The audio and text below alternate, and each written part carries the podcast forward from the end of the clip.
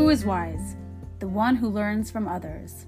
Join me on a journey where I speak to Jewish women from all different backgrounds, each sharing their own stories, struggles, and successes. Be a part of a community where you connect to something greater than yourself.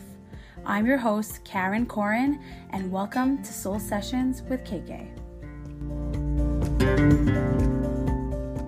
Everybody, welcome to another episode of Soul Sessions. I'm your host, KK, and my next guest is someone that helped me when I was an early childhood teacher. The advice that she gave me for how to handle a toddler classroom still sticks with me today. Ariella Metal is an educational coach, a mindset master, and a mompreneur. She has been inspiring teachers and other business owners across the country, yet, no matter who you are and what you do, you can gain so much just by listening to her story. This conversation with Ariel Metal from Teach Their Soul is not to be missed. But first, I want to talk about Rifki.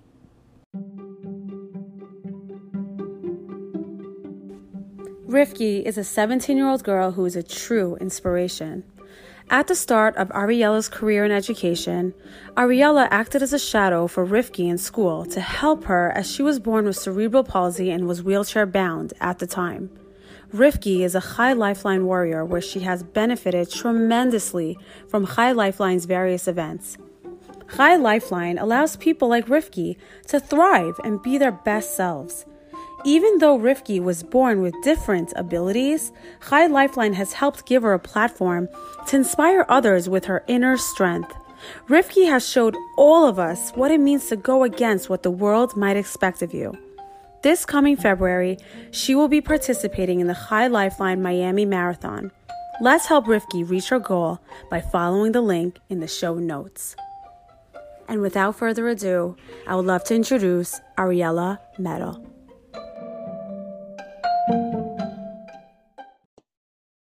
Hello, Ariella. Welcome to Soul Sessions. Thank you for having me. It's such a pleasure to have you on the show. I've known Ariella for the past two years right now. Ariella really helps me when I was a toddler teacher at a school. And I was constantly bombarding her with questions. How do i handle a classroom? How do i handle a child who you know who has more attention problems? How do i handle a problem who's more how do i handle a child who's more quiet? And you were always there for me. You're always supporting me and giving me advice. And i just feel like a lot of people will benefit from the information that you will give them whether they're a teacher or a parent or they work with kids or with anybody. So you're an educational coach and you do much more than that. So just tell us a little bit more about yourself, who you are, and what you do. Um, hi, thank you so much for having me. And yeah, you never know, um, you know, when you like build a relationship with somebody, how, like in the beginning, how that can end up, you know, a couple years down the line. And it, it's so interesting how in this social media world, how we build relationships, and it's pretty cool actually because without it, you know, we met on Instagram. Without it, I would have never met you, which I think is actually pretty awesome. So I'm happy that we get to do this today. And thank you for the opportunity to have a conversation that maybe could help other people. Um, I appreciate that. You're welcome, of course. And yeah, for this reason, I really believe in the power of Instagram. Instagram does have a lot of, you know, negative sides to it, of yeah. course, but meeting you and other people who are like-minded is one of the reasons why I'm so grateful for Instagram because I wouldn't have ever, you know, gotten to know you. And yeah, more I mean, and it's interesting. We we ended up I ended up meeting a lot of people from different walks of Jewish life when not necessarily I would have. I think sometimes, um, unfortunately, we kind of get into our own shuls and our own schools and our own little boxes, and it it limits us to a certain extent because there's a whole big world out there of people that we're missing out on you know? Um, so tell me you want me to tell you about myself. So i teach kindergarten um, in new york or in you know other yeshiva schools that's pre 1a so it's the five and six year olds okay. um, i coach other teachers um, on any questions they have and help with troubleshooting or you know let's let's try this way let's try that way when things are not um, going the way they want it to. Um, i obviously have more um, experience with the younger elementary age so i work with teachers and you know shadows or um, anybody really working with kids. So a lot of like let's say head counselors or camp counselors will call me and say these are the things that are happening um, in the bunk. Like how do i um, how do i fix that? How do i approach these kids better? Um, i in addition to teaching and coaching i also have an amazon FBA business which is a look at thing. you. Nice. Yeah. So yeah I, I wanted to explore that side of me and see what i could accomplish. So you know that's a new endeavor but I, hopefully it'll be a successful one. Amen.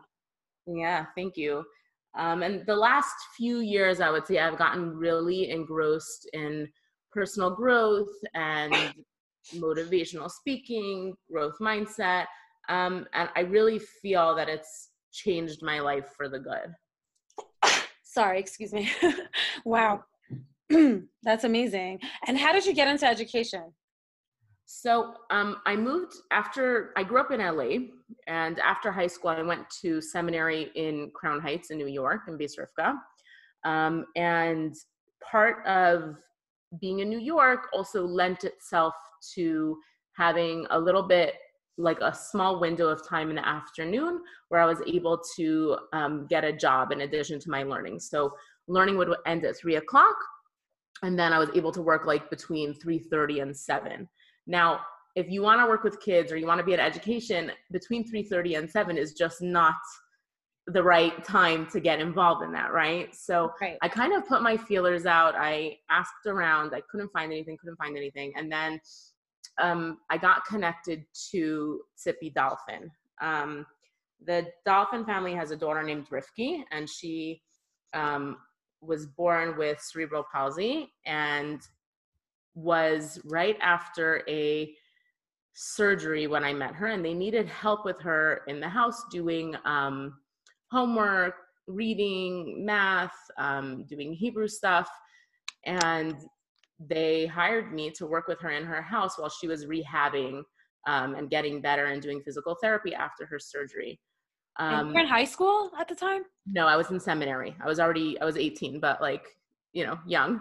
oh, your seminary was in New York.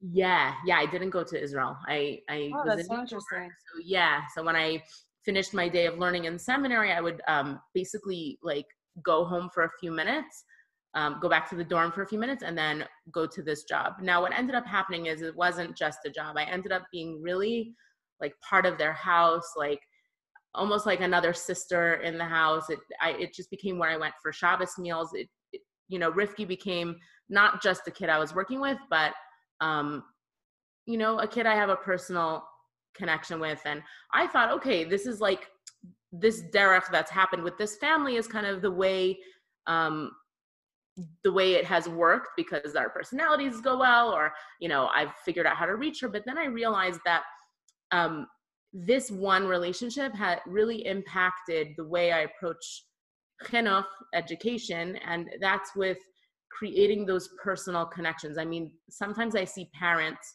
of students that I've taught in the past, and I feel like, oh my gosh, like we need to go for coffee. Like I haven't seen you in such a long time. Like it, they become part of the family, so to speak. That you know, you become. I build relations with them, relationships with them. I become close with them.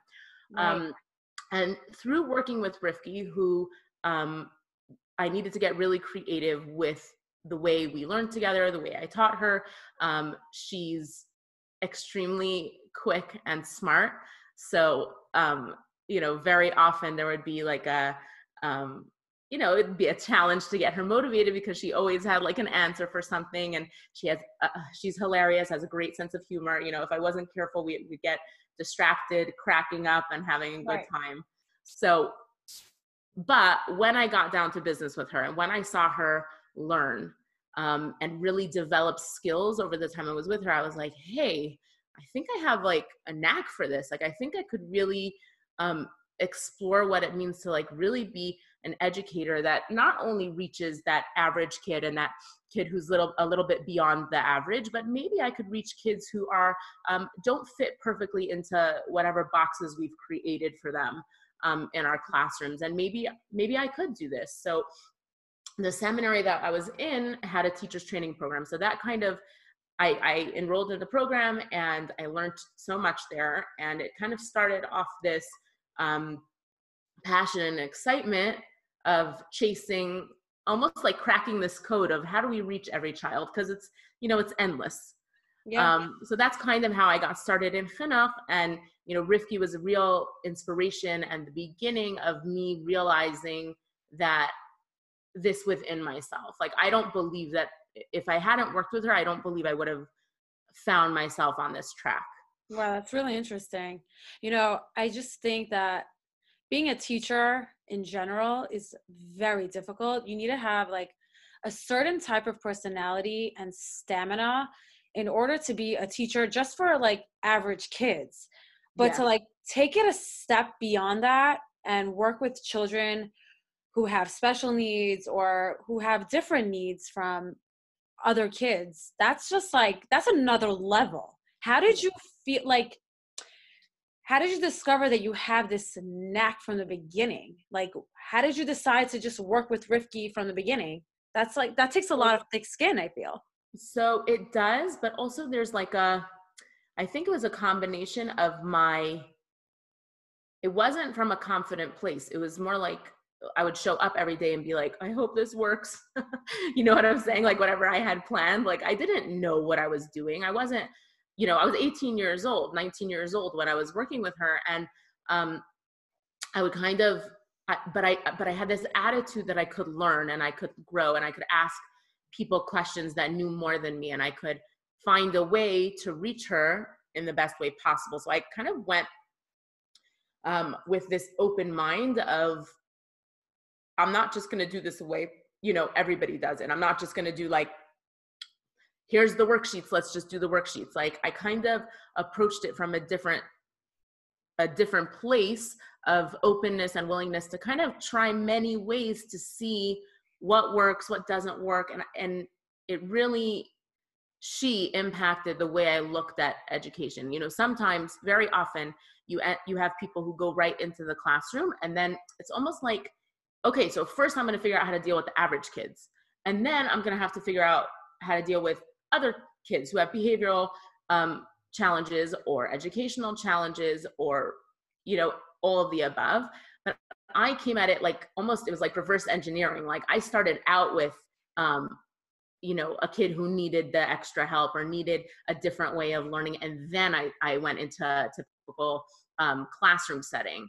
So that basically that's kind of how i approached it and i don't i don't know if i i was um so equipped or so knowledgeable but i was open to learning. I think that was the the crux of it. When you're open to learning i feel that you could really um, have an impact whether you really know what you're doing or not. I think that as, as long as you're open to learn and as long as you find the right resources you can and you can accomplish you know basically whatever you want. Wow. Wow do you feel that when people go into this field of teaching do you think that's the mindset that they have to begin with? Like do you feel like people need that mindset in order to be a successful teacher? Yes i i believe that i believe with with teaching actually really with anything in life in, in today's world um you know the more you learn like the less you know. You know what i'm saying? Like i think it's really good to know what you know and also know what you don't know and be open to constantly seeking out like that information. Like what what's the book? What's the podcast? What's the youtube channel that i could open myself up to so that i could get better in certain areas in my room? I don't believe anybody ever really arrives at being the perfect anything whether it's mm-hmm. a teacher or a mechanic or a doctor i think that you know you go through initial training to be um, able to do what you set out to do and then it's really up to you to take the ball and run so to speak right like right. at some point you have to take your own chinuch into your own hands so I, I felt as a teacher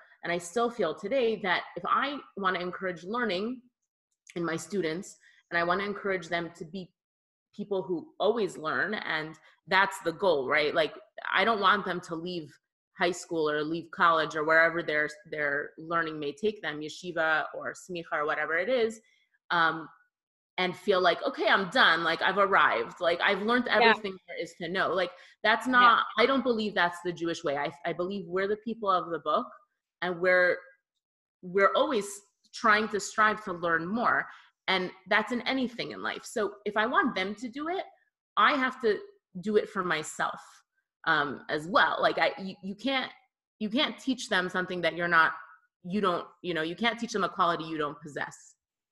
Mm-hmm.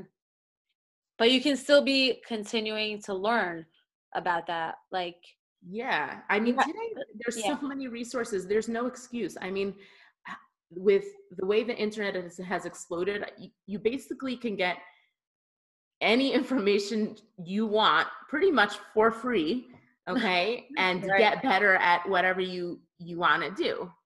Right right. No excuses for ignorance. Yeah there's no not today not anymore no. Yeah but you know what ariella? I just feel that in our society american culture seeping in to our brains that there's this whole concept of like, I made it. And everyone's just looking at the tip of the iceberg. They're looking at everybody else's successful points in their life. And they're like, oh, I just want to get there. I don't want to work mm-hmm. hard for it. I don't want to learn. I just want to be this entrepreneur and I want to save the world. And when it comes to like actually doing the dirty work and the whole process, people are like allergic to it you know?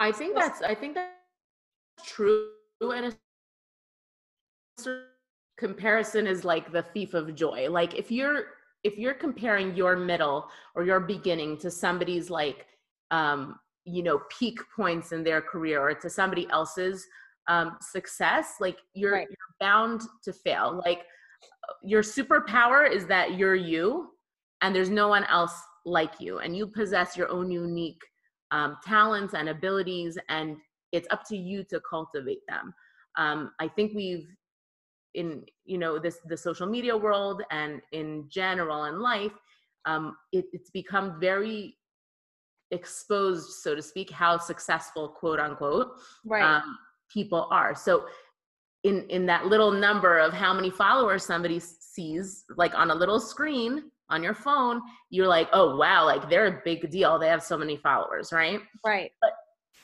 essentially, like, what do you know? You don't know if that person who has 80,000 followers is, you know that what they've accomplished on Instagram. You don't know if they're successful in other places in their life. You don't know. And I don't want to take away from um, influencers or social media businesses because I do believe that there's a lot of hard work that goes into that. There's a success to be had in that and um, it's actually pretty pretty cool in my opinion and if you've done it and you've built that like kol hakavod right. you know but i think you know year in years past that like you know nobody knew exactly where people were at with their you know their lives and their success and their businesses i think things were a little bit more Private. quiet a little bit less you know starbucks and selfies so to speak like right and that's curated content. I think in today's world, um, we have to be really careful about filtering out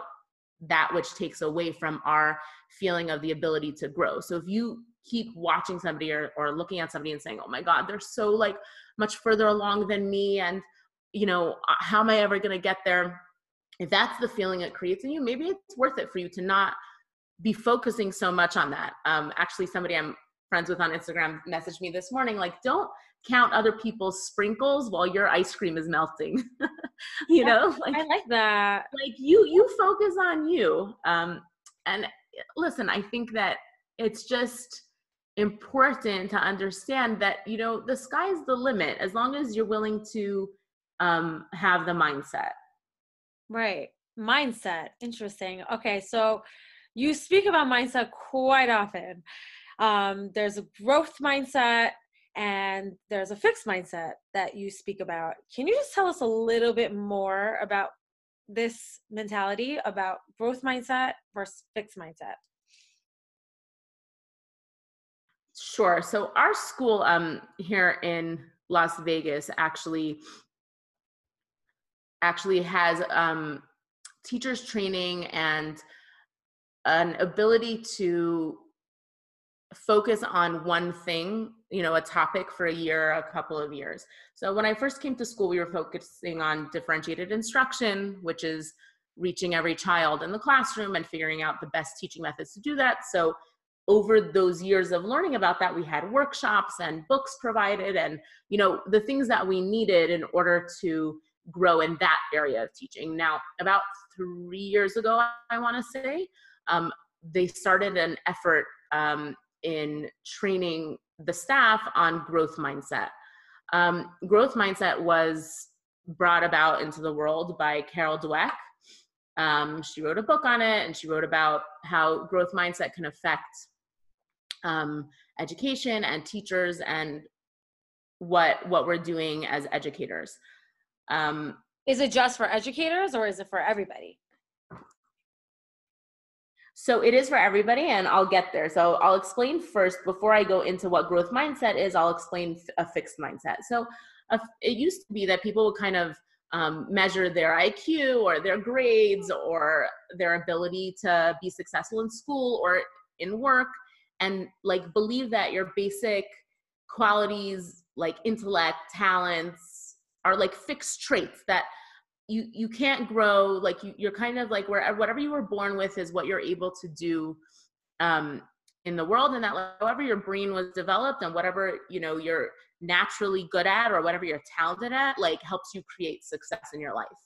Um so like for example if you're naturally great at math then you know you're gonna be successful at math. But if you're not naturally great at math like you know you're just not built for that now, try something else yeah so carol dweck came along and said one second i don't you know i don't believe that's that's true um our brain our brain is able to be adaptable and grow and change and you know learn more and be more um, as long as we we have a growth mindset so, for example, I'll give you like a silly example. For me, I have a fixed mindset about baking. I don't bake, okay? and guess what? I say it all the time. I don't bake. I don't bake. But you know what? That's not helping me learn how to bake. it's helping me it really in my fixed mindset. Now, that's like a silly example and honestly, it's not the worst thing. If if I need cookies in the house, I buy the cookies, right? Like I'm laughing only because I, you know, I know your struggle. okay, see?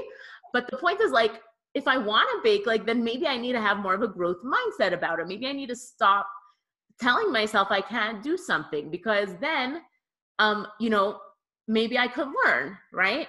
Right. Um, but that's one funny example that's like not a big deal and doesn't have a massive impact on my life or anyone's life.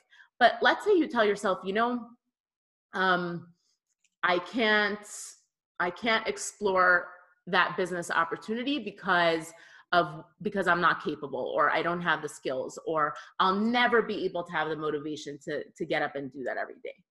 Right? Like maybe you're right. missing out on a massive opportunity or a massive um, thing you can do in your life that will will have an impact and will you know make you be your best self um, so when it comes to fixed and growth mindset it's really important that we kind of like get out of our head so to speak and think about our thought process a little bit. Um, it's a massive topic and there's a million books to read about it and a lot of you know podcasts and there's so like you know so much. But as an overview i think that i could say with teaching my kids about growth mindset again i went back to this part of me that felt like i can't teach something that i don't know. So how am i going to develop my own growth mindset so that i can have a better impact on these kids and understanding like the power of giving them the ability to think outside themselves so very often when they're little you know they say mora i, I can't or um, i don't know how to do it mora right so it's a lot about changing our language and changing the way they think. So I can't do it, Mora. So I'll say, oh, you can't do it yet. right? I'll mm-hmm. or um, you know, I'm not, I'm not I'm not ever gonna finish this, right? Mm-hmm. So retraining their thinking, retraining their words, hopefully will stay with them, you know, as they go on in life. Now, a big thing about um, growth mindset is called metacognition. Metacognition is thinking about our thinking. So it sounds like a like kind of a funny phrase, and it took me a while to like really understand what that meant. It's basically that when you what you think about causes what you do in the world, what you're able to talk about, what you're able to do with your hands, what you're able to accomplish. Um, and if you have this mindset of of limiting yourself, it's very hard for you to get beyond and get, you know, just, what do they say? Like right right outside of your comfort zone is like, right. you, you know what I'm saying? Like to find your success, you have to like get out of yourself, get out of your comfort zone. Right. Um, but it's interesting. Carol Dweck brought it into the the world more in a book form and you know with science and you know in the world. But I do believe that this concept has existed for thousands of years within our Torah, mm-hmm. and specifically um, hundreds of years within um, Chabad Hasidus. Um, Chabad Hasidus talks a lot about um, how your machshava, your thoughts, um, are actually an expression in this world. Um, now, even though you're not saying anything out loud and no one else can hear you, you're actually, it is an expression down here. What goes on in your brain is actually has an effect on on yourself and the world around you. So, you know, you hear in, in today's world, you hear all about like the power of attraction or, you know, all of these things that people are starting to realize. But I believe that it's something that we've had, um, you know, yeah. as the Jewish people have had for many years. We've had um, a secret long before. yeah, exactly, exactly. You know, so yeah. like I believe that your machshava, whatever you're thinking about, does affect the things that you do and the things that you say, and actually the things that just become incorporated into your life almost without effort. Okay, so for example, for me, um, one of my one of my goals was to have an impact on Jewish education. Okay, so uh, like how do you do that? I'm like well what do i know? At, at the time that i started my instagram i don't know i was like teaching whatever only seven years quote unquote. It's a long time but like what there's veteran teachers who have been teaching for 25 30 years. Like they should be the ones to be saying this is how you do it right? Right. So but that's a fixed mindset. I'm telling myself hey you know somebody there's somebody out there who could do this better than me so i can't do it. Uh-huh. Yeah. Right? Right. But you know what? The the Lubavitcher Rebbe said, if you know Aleph, teach Aleph. So Beautiful. I knew what I know. So I'm going to share what I know. And I'm going to continue to learn more so I could teach more, right? So right, right. I know Aleph, I'll teach Aleph. Okay, now let's learn Beis Gimel Daled Hey, right? Like, you know, keep keep upping the ante, so to speak, so that I could share with others. Um, I started the Instagram not like to be an influencer. I didn't even really know like what an influencer was. I didn't even realize that people who are like talking about this like their skirts or their this or their that were like making money off of it. I thought it was like spam. Like I didn't really know enough okay. about the app. I just kind of like started. Um and because I felt like I had something to say and I thought, okay, you live in Las Vegas. There's not like a lot of teachers here and the ones that are here you already have like a collaborative work relationship with right. um, you know, here, like get online, just start doing it. So I started and, and it was just kind of like this, I just needed to say what I needed to say. So I yeah. got on there, I started whatever. And it was interesting. I got, I got good feedback and I noticed people were interested in what I had to say and were growing. Yeah. You know, right? Like we connected because of that, and yep. you know, it impacted in in your classroom. Um, you know, and I, I if I could affect 10 teachers, right?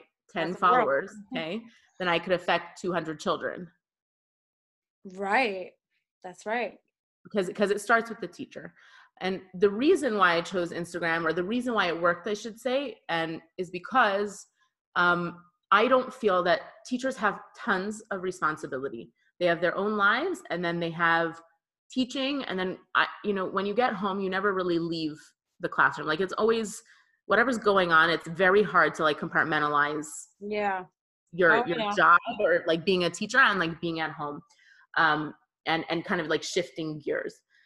And um i felt that teachers don't really have time especially when they're at home when they're trying to like be with their family or be present there to be reading all the books to be listening to the podcast to be watching the things that i've made an effort to watch okay? Because i had a natural curiosity and interest in like doing my best and i think that most teachers want to do their best but don't always have the time to read the whole book or Right. to watch the mm. whole thing or to do the webinar whatever i felt if i could give them two or three minutes on an instagram story or an inspiring like quote or blurb on a post then maybe they can take things that they already have access to or they already know and bring it to the forefront of their mind and let it inspire them to have a good day of teaching in two three minutes of inspiration. Or if they weren't familiar with what i was talking about and it really clicked for them in the two minutes i was talking about it they could go explore that avenue more okay? Because sometimes in, in today's world there's Hello? it's like information overload like where do you even start? Right. hi We just lost you for a second. Okay. so in today's world it's information overload it's like where do i even start with um with how i reach my class properly so that's kind of how um the growth mindset has really helped me and and leaving a fixed mindset Okay, so Ariella, you brought up something very interesting. You were saying how a teacher might think that they only have an impact on 10 teachers or 10 kids, but really you have a ripple effect of 200 people because those children or those teachers are going to go ahead and, you know, teach whatever you taught them to the people they're interacting with. So we might think we have a small impact, but we see that in our small day to day actions, you actually have a huge impact and you might not even see it. right exactly It- you know and i think that very often like why didn't i want to start the instagram or start making an effort to reach teachers? Because i was like well who am i? Like what do i know? Um and you know i think that we have a defense mechanism within ourselves that is there to protect us. So you know when you see a truck coming you're you don't cross the street. You wait until that big truck passes. Otherwise you know you know you naturally have this ability to protect yourself from danger. Um, and i think that people create danger quote unquote or a sense of fear of failure or a sense of um, limitations on things that they want to do because we naturally want to protect ourselves. But if you can go against the grain a little bit and say so what if i fail? I'll get back up and I'll try again or I'll try a different avenue. You know, I don't believe anybody who has success in life um like started on a path and and it was just like a smooth ride from there and they just like, you know, everything worked out the way they wanted it to. Um I believe that people who have true success and I don't I don't mean um only with money even though that's one way of being successful. I mean, you know, all the pressure points of success to me is um you know, spiritually physically, mentally, emotionally, you know, all of the ways you can have success in life. I, I really believe that people only like arrive at having success in things if there is some element of failure or some element of not knowing what you're doing at many points in the road. I don't believe that people just, you know, wake up and they have it all as much as it might look that way on social I media or you know it might it might look like it's very effortless but i do believe there's a lot of work that goes that goes on behind the scenes when you see successful people For sure. And then there are other times where you might think someone is success, uh, successful based on yeah what they're projecting, but really it's not, maybe it's just fake success. So it's important, I think, to distinguish. or, or they're successful or they're successful in one way but like you know they have they have a hard time with having success in their emotions. So like are they even enjoying it? Right, right, right? Like we're we're multifaceted human beings. Like i don't believe that we could just focus on one thing and and that will um be fulfilling to us. I think that we need to like find that balance which is so hard. And it's like you know really listen to what you need and what is going to be best for you. Mm-hmm. um you know and very often people say well i don't know what's best for me. How, how do i know? And i feel really with with as jews um who who are you really? You're really your neshama. And when you really try to get in touch with what your neshama needs and what you need as a person um you can then figure out like where you want to go. And what i mean by that is i think the more learning you do torah learning and and learning of other things that are let's say english books or science-based books or things that are not that are more parav they're not against torah i think that you can couple the two to to attain personal growth i think there's been a lot of like personal growth motivational speakers um, you know all of this stuff mm-hmm. and i don't feel that we can only as the jewish people i don't feel we can only rely on um, sources for inspiration outside our, our Jewish community and outside of our Torah and our um, our texts and all of the things that are available to us. I think that we need to make an effort to couple the two to be able to really reach who we want to be. Um, and also understand that like you never really get there. It's almost like you're running a marathon and somebody keeps moving the finish line. Like, yeah. you know, it's like, oh, okay, so like we dealt with that, we got through that. Okay, well, what's next? You know? Yeah, there's always a what's next. Yeah. You're never done. Yeah, you're never done. You're never done. And and if you are done, you know, you know, people who are done are not living. They're not living. It's like they're not living. Dead. They're dead. They're dead. Made it. Yeah. And I feel like that's what causes a lot of people to go into depression or, you know, sink into despair and like, oh my God, you know, I worked my way up to be this famous actress. Mm-hmm. I made it. Now mm-hmm. what? Now what? yeah you know? Right. Also listen it's interesting when you when you hear about like very successful people people who have accomplished big things or um, finished big things very often right after reaching that like that pinnacle of like whatever massive goal they had they actually had this time where they're like oh my god. Like i have no purpose. Mm-hmm. what like what do i do next? Right? But right. honestly we we're very lucky. I mean, I consider myself very lucky that we have Jewish life to inspire yeah. us. Like I, you know, uh, until you've learned something 101 times, you haven't really learned it. You know, you could always go back and learn. You know, it's just a drop in the bucket of what of you know exactly what you could learn. Exactly. Like we we always have a Torah to go back to. Wow. So I see you're very influenced by your Jewish background and specifically Chabad. I loved what you said about what the Lubavitcher Rebbe said about if you know Aleph, teach Aleph. Yeah. So can you tell the listeners a little bit more about your background, how you got into Chabad, were you always Chabad? Uh, you know, tell us a little yeah. more. So I grew up in um, a small town outside of Los Angeles. It's called Agoura Hills. Um, if you've heard of it, then that's really cool because it's very small. Wait, what is it um, called? Yeah, Agoura Hills. It's like a small. It's a small town, and Jewishly, when when I was growing up, it was also small. And the Rebbe, the Lubavitcher Rebbe, sent shluchim to Agoura Hills to establish um, Chabad houses and um, inspire Jewish life in Agoura Hills. Um, my my family was not always from my parents and myself and my brother. Um, we didn't. My mother was not always Jewish, and neither was I.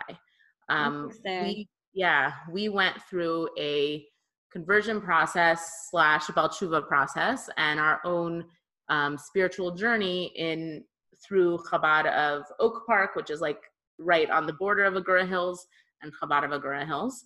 Um, and what was interesting about our shul, our Chabad house, is that it was many types of Jews. Like sometimes you have um, Chabad houses that are like mainly Russians or mainly Americans, or um, you know, and then you have Chabad. Most Chabad houses have like a good mix, but the Chabad house I grew up in had like a strong presence of Sephardic Jews.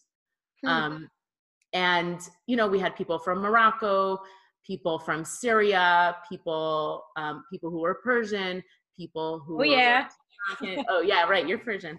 Um, so you know I felt a really strong um, like love and passion and excitement around Judaism from a young age. We we started going there when I was around eight years old, and there there's just something that this Sephardic community brought to the table with the leadership of um, Rabbi Yisrael Levine and Rabbi Shlomi Bistritsky. Um, they really created as leaders. They're both Ashkenazi, but they created a community where it didn't matter. Like we're one Am Yisrael, and everybody is welcome and we appreciate all your traditions and all of your food you know about you know with sephardim it's like all about the food. Right. so you know i have like these memories of thursday night going to shul and this one's making his chamin his cholent. This one's making his moroccan carrots. That one's making you know whatever traditional thing. And they owned it. Like this was their community. They were showing up to prepare for shabbat together there was a certain sense of excitement and pleasure in taking taking part in a community and taking part of like liveliness and excitement connected to being at shul. It was like the epicenter um, for them. And I really think that it, I was actually talking to one of my close friends growing up. Her family also became from around the same time as us. It's actually interesting. Like four or five of my best friends till today all of our families became from around the same time, like together. So interesting. And at eight years old, did you know you were Jewish? Or did you know that you yeah, were Jewish? Yeah, we had an awareness. Yeah, we went through conversion when I was eight. So um that was like we were very into it and very excited about it. I was going to a Jewish day school. It wasn't like uh people very often ask like, oh, you know, what did you know? You know, you were a little kid, but but that is what I felt. I felt like we couldn't wait to go to shul. Like we couldn't miss, you know, a Hanukkah program. Like how can we miss Simchas Torah in our shul? Like it was like nobody was forcing us. Like we wanted to go. You know, I remember like if I was sick one Shabbos or whatever, like I would feel bad that I wasn't there because I felt like I was missing out. And I think that like that's like an approach to Yiddishkeit or approach to Judaism that is really needed in our generation. Like that children should feel like the excitement of being in a shul and the excitement of being part of shul programming or you know the kids program or anything we just we felt like we were part of it you know? And when i got old enough the rabbi had me and his daughter run the program. Old enough i mean like 11 years old run the kids program. But like i was able to be a leader there. Like this is not like an exclusive club just for like the rabbis and their kids. Like everybody who had a skill was part of the shul like in a real way. So if you were good at there was one woman who was really good at acting and singing and dancing so they would have like you know a girls like acting club on sundays. You know just the rabbi always looked for people's strengths and would make them feel welcome for who they were. You That's know you don't have you don't have to be the the most religious jew or the most whatever like you're a jew you're welcome and we appreciate you for you.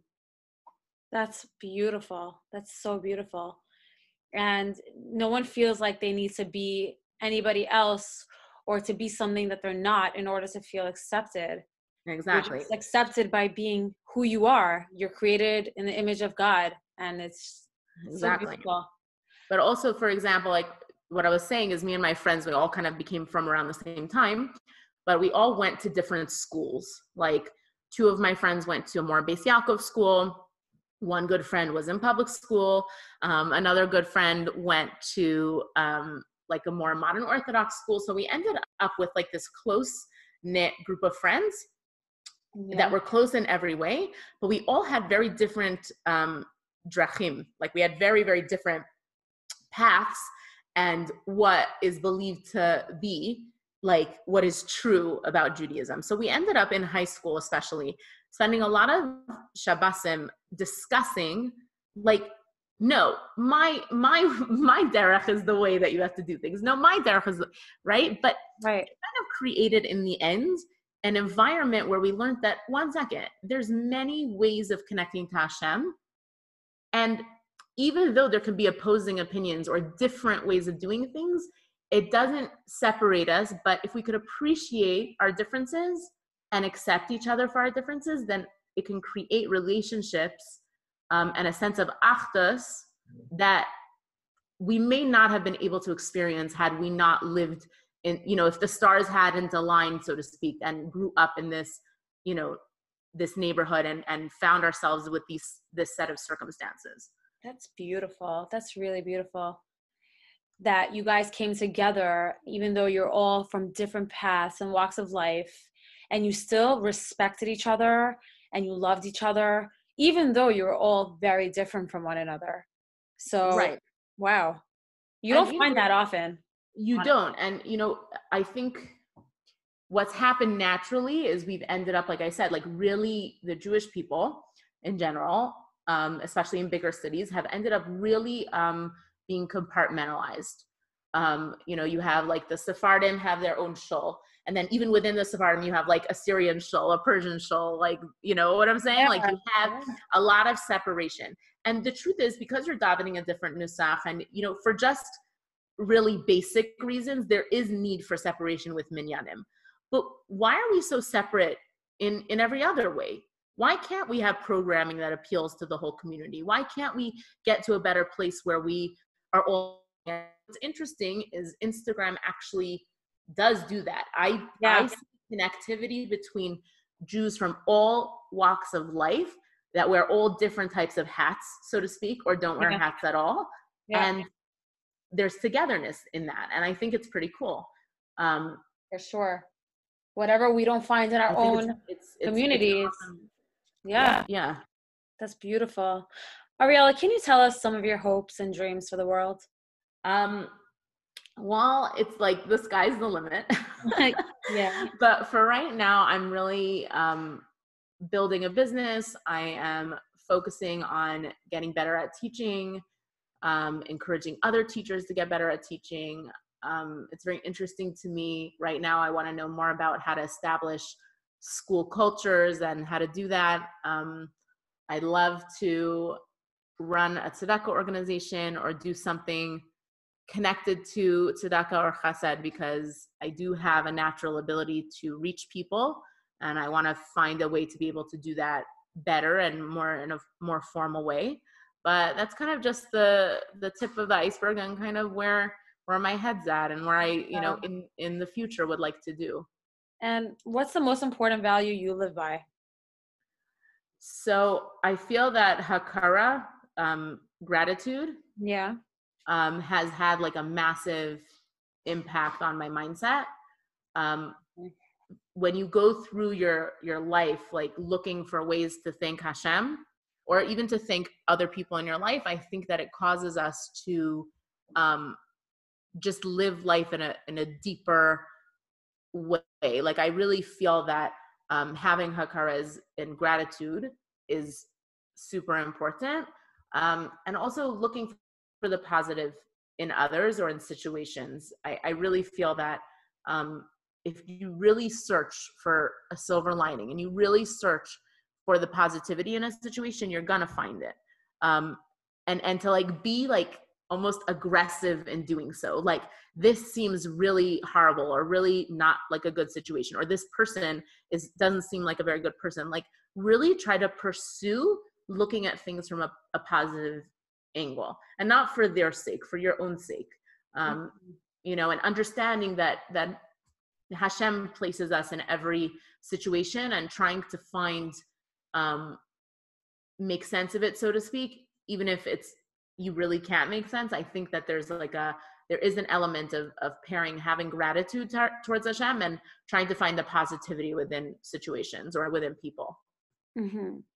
What if that person is like extremely toxic, or there's someone who is, you know, God forbid, abusive, or you know? I think in I think in life, there's there's balance. I think that um, we have to couple being accepting of others with loving ourselves at the same time um, and and that's different for everybody so what might be toxic for one person won't be for another person but i think you need to get really in tune and really pay attention to how you feel when you interact with people and notice notice if there's patterns that have a bad effect on you i think that with when it comes to relationships especially um, there's a time to work on it and to have the conversation and to um, improve and get to a better place in the relationship. And there's a time when you say, this person is not good energy for me. This person is dragging me down.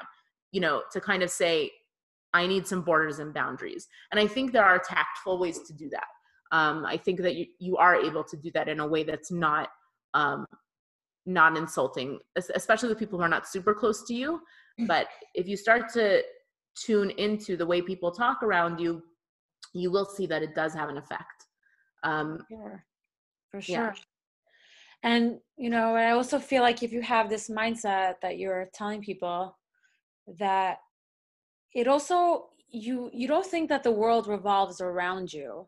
Yeah. Meaning like, you know, when people think a certain way and they feel like everybody's out to get them, mm-hmm. or like this person is rude and this person said this thing to me when you adopt this you know this mindset that you were talking about so okay someone will make a negative comment someone's a little bit annoying it doesn't get to you because right.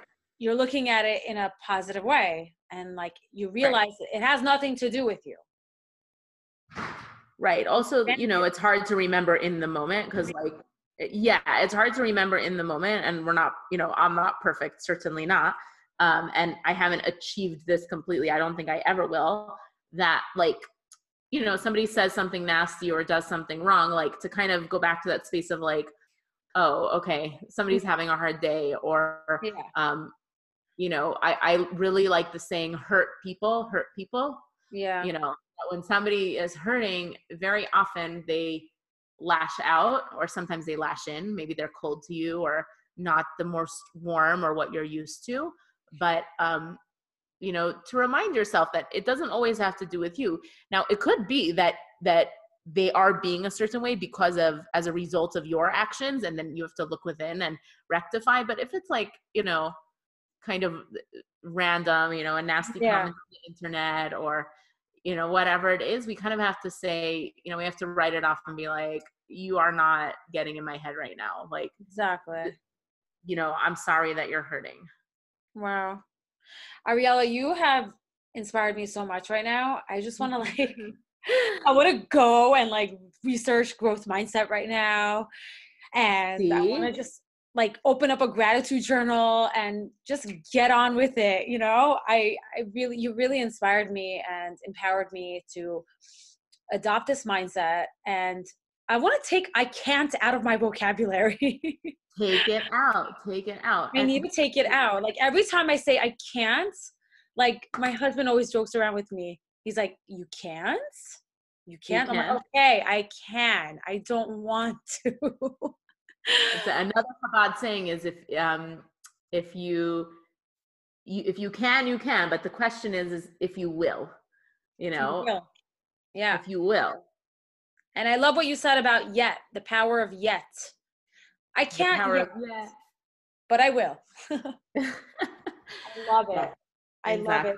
So, Ariella, can you tell us where we can find you? Um, you can find me on Instagram at Teach Their Soul. Um, okay. There, T H E I R, for those of you who need the grammar lesson, their soul. like me. Okay.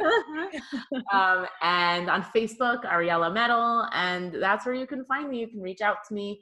Um, I am starting a growth mindset webinar. Um, and I hope to inspire more people. So if you follow me, like stay tuned for that. And hear more information as it comes. Wow. Thank you very much, Ariella. Thank you for your time. My absolute pleasure. I'm happy we are able to do this today. Yes, same here. Thank you. All the best. Take care. Take care. Bye. If you enjoy this podcast and you want to hear more soul sessions, you can go on SinaiRadio.com or type in Sinai Radio on all major podcast players and you can see a whole bunch of other soul sessions. And if you want to learn more about what I do, you can check out my Instagram page at SoulTrainKK. Have a wonderful day.